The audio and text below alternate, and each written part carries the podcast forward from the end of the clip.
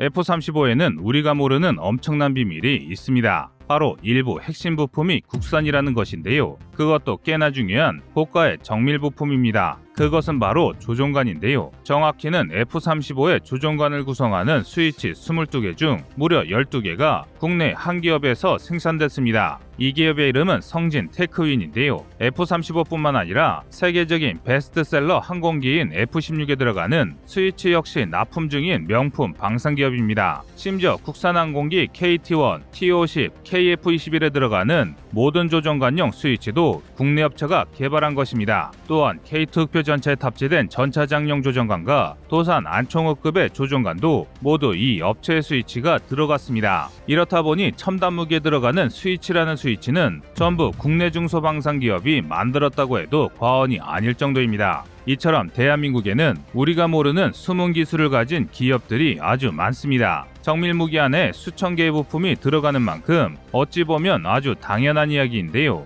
하지만 우리 국민들은 이런 세산 장비를 만드는 기업들에 대해 잘 알 수 없습니다. 우리가 상상하지 못할 정도의 굉장한 장비를 만드는 방산 기업이 아주 많음에도 불구하고 이런 내용이 잘 알려지지 않은 게 사실입니다. 이는 정말 굉장히 애석한 일입니다. 그래서 준비했습니다. 오늘은 대한민국 곳곳에 숨어있던 명품 방산 기업의 여러 기상천외한 제품과 그에 얽힌 숨은 이야기에 대해 알려드리겠습니다.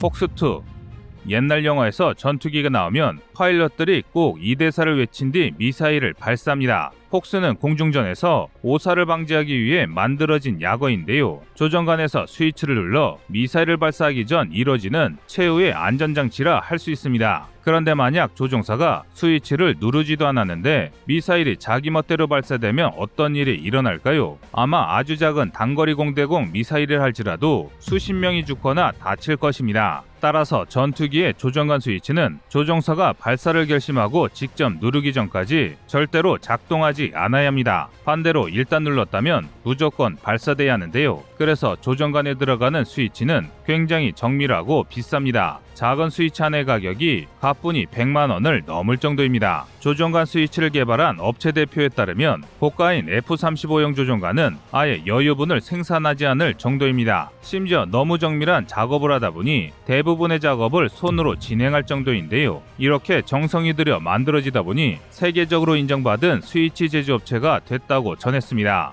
하지만 우리 기업이 처음부터 충분한 기술력을 갖춘 세계적인 스위치 회사였던 것은 아닙니다. 2002년 F-35형 스위치 수출을 계기로 발전했는데요. 지난 2002년 미 국방부로부터 F-35 조종관 개발을 의뢰받은 세계 최고의 군용 조종관 제작 기업인 SX사가 국내 방산업체 스위치 개발을 의뢰했습니다. 사실 이는 너무 엄청난 소식이라 직원들이 사기일 테니 상대할 필요가 없다고 이야기할 정도였습니다. 그런데 개발 과정은 그들이 생각하는 것 이상으로 더 엄청났습니다. 불에 잘 타지 않고 가벼우며 전후좌우 네 방향으로 움직여지고 가운데를 강하게 누르면 화면 메뉴를 선택할 수 있는 스위치를 만들어야 했는데요. 연구진에 따르면 요구사항에 맞는 완벽한 스위치를 개발하는데 무려 1년이 걸렸다고 밝혔습니다. 그리고 이후 2년간 SX사가 추가로 요구한 6가지의 스위치를 추가로 개발하면서 기술을 축적했습니다. 이런 내용만 보더라도 국내에는 잘 알려지지 않았을 뿐 엄청난 기술력을 가진 국내 방산 기업들이 아주 많습니다. 그래서 우리 군 역시 국내 영세 업체를 지원하기 위해 다양한 사업을 진행 중입니다. 해외 방산 시장에 진출할 수 없는 작은 기업을 돕기 위해 대기업과 함께 진출하도록 하거나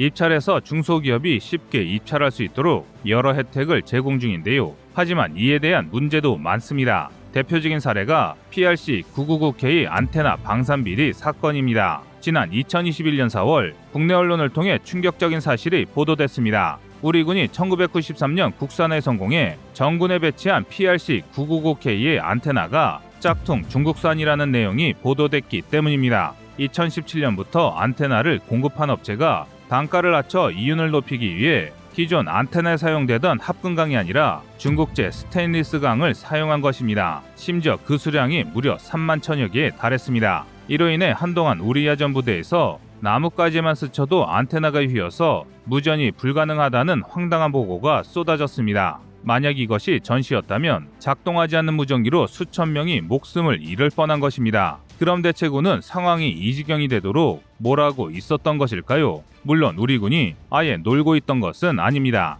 안테나에 대한 항의가 빗발치자 2020년 9월 군사경찰을 투입해 방산비리 조사에 들어갔는데요. 그런데 결과가 황당합니다. 아무 문제 없다고 결론이 난 것입니다. 군이 확인한 국방구역에 장비의 크기와 성능만 명시되었을 뿐 강도를 제한하거나 사용할 수 있는 재료를 한정하는 문구가 없어서 이 문제를 알았음에도 처벌할 방법이 없었던 것입니다. 결국 2021년부터 국방기술 품질원이 나서 국산화 28년 만인 PRC-999K의 품질 기준을 재정립한 이후에야 문제가 해결됐는데요. 이건 굉장히 심각한 문제입니다. 멀쩡히 작동하는 PRC-999K가 졸지에 불량 무기가 되면서 해당 기간 동안 무전병으로 복무한 장병들에게 국산 무기는 작동불능의 쓰레기라는 잘못된 인식을 심어줄 수 있기 때문입니다. 그래서 현재 우리 군은 적절한 ROC를 산출할 수 있도록 여러 조치를 취하고 있습니다. 일례로 한국 방위산업학회를 중심으로 빠르게 변화하는 미래 전장에 대응할 수 있도록 능동적인 무기 개발이 가능한 진화적 ROC 등을 연구 중입니다. 이처럼 많은 이들이 노력을 기울이며 우리 방산도 차츰 더 나은 모습으로 발전 중인데요. 그만큼 우수한 기업들도 하나둘 나타나고 있습니다. 바로 4세대 레이저인 어븀글라스 레이저, 자동 포신 청소기 등 각종 기상천외한 물건들이 개발되고 있습니다. 먼저 어븀글라스 레이저는 세계적으로도 세 번째로 개발에 성공한 차세대 레이저 기술입니다. 사실 최근 수년간 국민들이 보고 들은 레이저 무기는 대부분 공격용 고에너지 레이저 무기였습니다. 지난 2010년 우리 국방과학연구소가 고에너지 레이저 무기를 이용한 요격 시험에 성공한 이후로 적의 미사일이나 항공기를 격추할 수 있는 강력한 레이저포로 국민의 관심이 쏠린 것인데요. 하지만 지난 수십 년간 쓰인 군용 레이저는 전부 관측용 장비였습니다. 초당 30만 킬로미터라는 빠른 속도와 직진성을 이용해 거리를 측정하고 이를 이용해 포병에게 정확한 제원을 제공하거나 공군이 퍼부을 레이저 유도 폭탄의 유도를 도왔습니다. 또 근접 전투를 수행하는 포병의 조준을 돕는 조준선으로도 기능했는데요.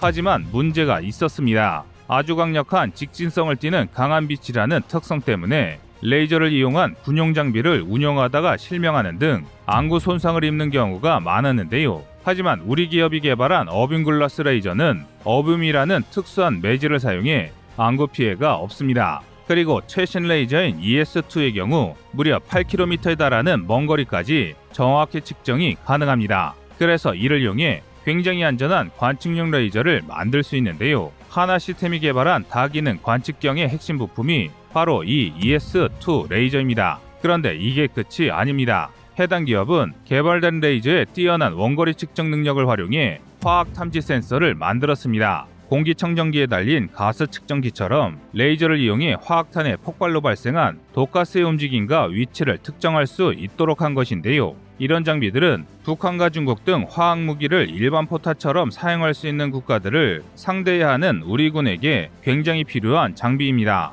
이와 같이 살상력이 전무한 작은 레이저 하나를 만드는 업체라 할지라도 우리 방산에 굉장한 영향을 끼칠 수 있는데요. 또 다른 좋은 사례가 하나 더 있습니다. 바로 포신 자동 청소기인데요. 대한민국 포병은 강합니다. 그만큼 투자도 엄청난데요. 그래서 우리 국민들이 애증을 담아 포방부라 부를 정도로 막강한 포병을 보유 중입니다. 심지어 이번 우크라이나 전쟁을 계기로 러시아 포병이 무너지면서 대한민국 육군의 포병이 수적으로 보나 장비로 보나 세계 최고가 아니냐는 이야기까지 나오고 있습니다. 100mm가 넘는 각종 대구경포의 숫자만 5천문이 넘고 첨단화된 155mm 자주포를 2천문 이상이나 보유한 데다 M270이나 하이마스 수준의 고성능을 낼 수 있는 천무 다연장 로켓을 무려 300문이나 배치 중인 대한민국이 아니면 누가 세계 최강이냐는 것이죠. 하지만 이렇게 강력한 포방부를 할지라도 전장에서 반드시 해야 하는 일이 있습니다. 바로 포신 청소입니다. 대포는 그 어떤 무기보다 많은 화약을 추진제로 사용하는 무기입니다.